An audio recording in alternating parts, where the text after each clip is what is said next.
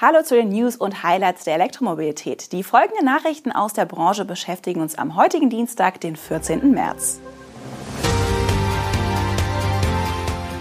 Fallende E-Auto-Preise in China. Nissan hat Probleme beim Aria.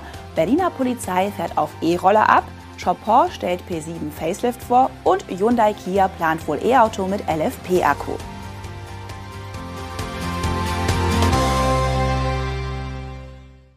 VW und BMW haben die Preise ihrer Elektroautos in China deutlich gesenkt. Bei VW fallen die Preissenkungen je nach Joint Venture Partner unterschiedlich aus.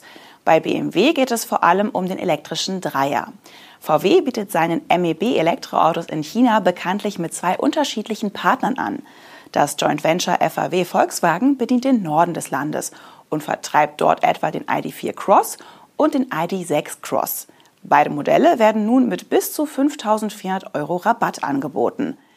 Die Angebote sind allerdings zeitlich begrenzt. Offiziell wird mit dem Angebot der zweite Jahrestag der ID-Modelleinführung in China gefeiert. Bei SAIC Volkswagen im Süden Chinas sinken die Preise für den ID4X, den ID6X und den ID3 um bis zu 4000 Euro.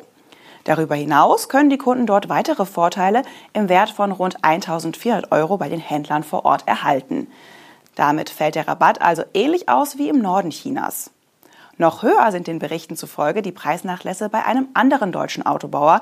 BMW-Händler bieten die Elektrolimousine i3 sogar rund 13.500 Euro günstiger an als bisher. Zudem gibt es Gerüchte, wonach Kunden, die das Auto bar bezahlen, weitere Nachlässe erhalten sollen. Damit sinke der tatsächliche Preis auf weniger als die Hälfte des Originalverkaufspreises. Ausgelöst wurde die Preisbewegung nach unten zu Jahresbeginn von Tesla. Seither sind viele Importmarken, aber auch chinesische Hersteller dem Beispiel gefolgt. Offensichtlich konnten nun auch die deutschen Hersteller, deren Elektroautos sich in China ohnehin nicht gerade einfach verkaufen lassen, ihre hohen Preise nicht länger halten. Das Wachstum ist indes ungebrochen. Rund 525.000 New Energy Vehicles wurden im Februar in China verkauft. Das waren knapp 56 Prozent mehr als im Vorjahresmonat und knapp 29 Prozent mehr als im Januar dieses Jahres. Die meisten Verkäufe entfielen dabei auf BYD, sowohl bei den NEV als auch den rein batterieelektrischen Autos. Die Produktion des rein elektrischen Nissan Aria in Japan läuft offenbar mindestens ein Drittel unter Plan. Dabei geht es wohl nicht nur um die Halbleiterversorgung, sondern vor allem um Probleme mit der Fertigung selbst. Nissan produziert den Aria in seinem Werk in Tochigi in der Nähe von Tokio. Wie Reuters unter Berufung auf Insider berichtet, wird die Montage durch anhaltende Probleme mit dem hochautomatisierten Produktionssystem gebremst. Das System ermöglicht grundsätzlich die Fertigung von Autos mit unterschiedlichen Antrieben auf derselben Linie. Doch die Umsetzung ist offenbar nicht so gut gelungen. Laut zwei der Quellen hat Nissan einst eine Produktion von 400 Elektroautos pro Tag angepeilt, also rund 9000 Exemplare pro Monat und etwas mehr als 100.000 pro Jahr. Planungsdokumente, die Reuters einsehen konnte, gehen aber von weniger als 6.900 Fahrzeugen im März aus. Für April werden sogar nur 5.200 und für Mai 5.400 Einheiten genannt. Selbst diese Zahlen seien laut den Quellen inzwischen erneut gesenkt worden. Bei dem von Nissan selbst entwickelten Produktionssystem bereitet wohl unter anderem die fortschrittliche Lackieranlage den Ingenieuren immer wieder Kopfzerbrechen. Die Berliner Polizei hat ihre Motorradstaffel um den vollelektrischen BMW CE04 erweitert. Vier Exemplare des E-Rollers werden künftig an die Ordnungshüter übergeben. Der Einsatz kommt grundsätzlich nicht überraschend, da die Motorradsparte von BMW mit ihrem Werk in Berlin-Spandau traditionell eine enge Zusammenarbeit mit der Berliner Polizei unterhält. Dennoch hat sich die Polizei in der Hauptstadt in diesem Fall Zeit gelassen. Der BMW CE04 wird bereits seit November 2021 im BMW Motorradwerk Berlin in Serie produziert, auch in einer Polizeiausführung. Beim CE04 handelt es sich um die zweite Generation der Elektroroller von BMW. Auch der Vorgänger C-Evolution wurde in Spandau gebaut. Der CE04 leistet maximal 31 kW und bietet eine Dauerleistung von 15 kW. Damit soll der Ampelstart von 0 auf 50 km/h in 2,6 Sekunden möglich sein. BMW bietet aber auch eine leistungsreduzierte Version für die Fahrzeugklasse L3EA1 an, die auf maximal 23 kW und eine Dauerleistung von 11 kW kommt. Die Höchstgeschwindigkeit ist in beiden Varianten auf 120 km/h begrenzt. Damit soll der Elektroroller auch für kurze Fahrten auf Autobahnen oder Schnellstraßen geeignet sein.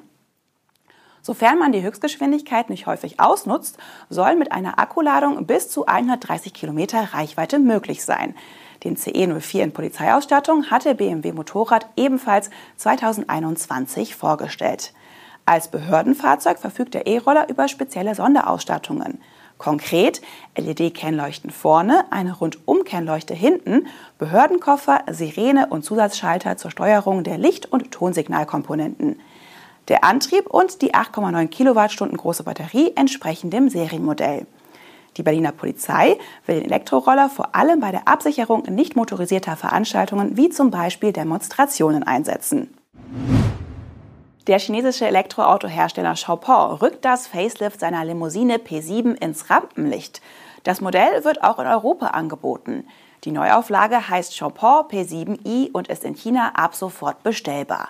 Die Auslieferungen sollen ebenfalls noch in diesem Monat beginnen. Das Vorgängermodell P7 präsentierte Chopin bereits im Frühjahr 2019 als seinerzeit zweites Modell im Portfolio in China. Der Marktstart folgte ein knappes Jahr später im April 2020. Die ersten Auslieferungen im Sommer.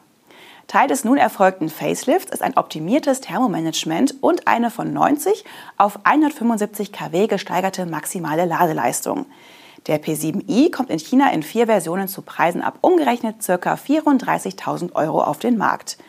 Ob das Facelift auch in Europa angeboten wird, verrät Chopin nicht. Es ist aber angesichts des vor kurzem angelaufenen Marktstarts der E-Limousine in Dänemark, Norwegen, den Niederlanden und Schweden anzunehmen. Chopin bietet künftig vier Versionen des P7i an. Den 702 Pro, den 702 Max, den 610 Max Performance und den 610 Wing Performance.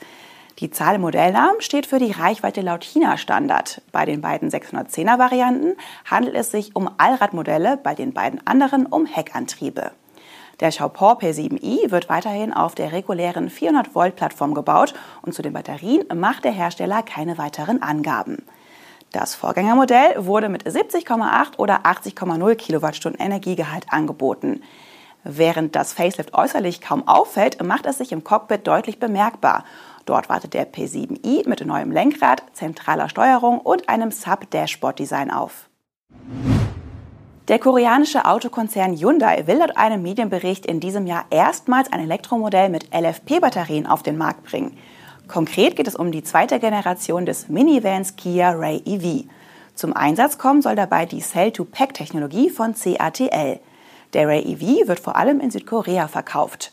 Sollten Informationen zutreffen, wäre es das weltweit erste Auto der Hyundai Motor Group, in dem eine LFP-Batterie zum Einsatz kommt.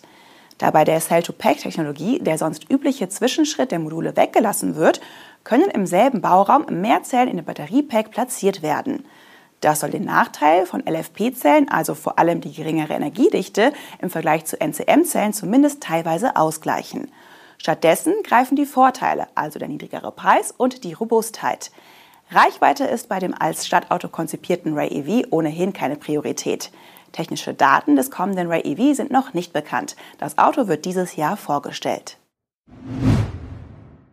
Das waren die News und Highlights der Elektromobilität am Dienstag. Das nächste E-Mobility-Update erscheint am morgigen Mittwoch. Abonnieren Sie bis dahin gerne den Kanal oder auch die Podcast-Version. Machen Sie es gut.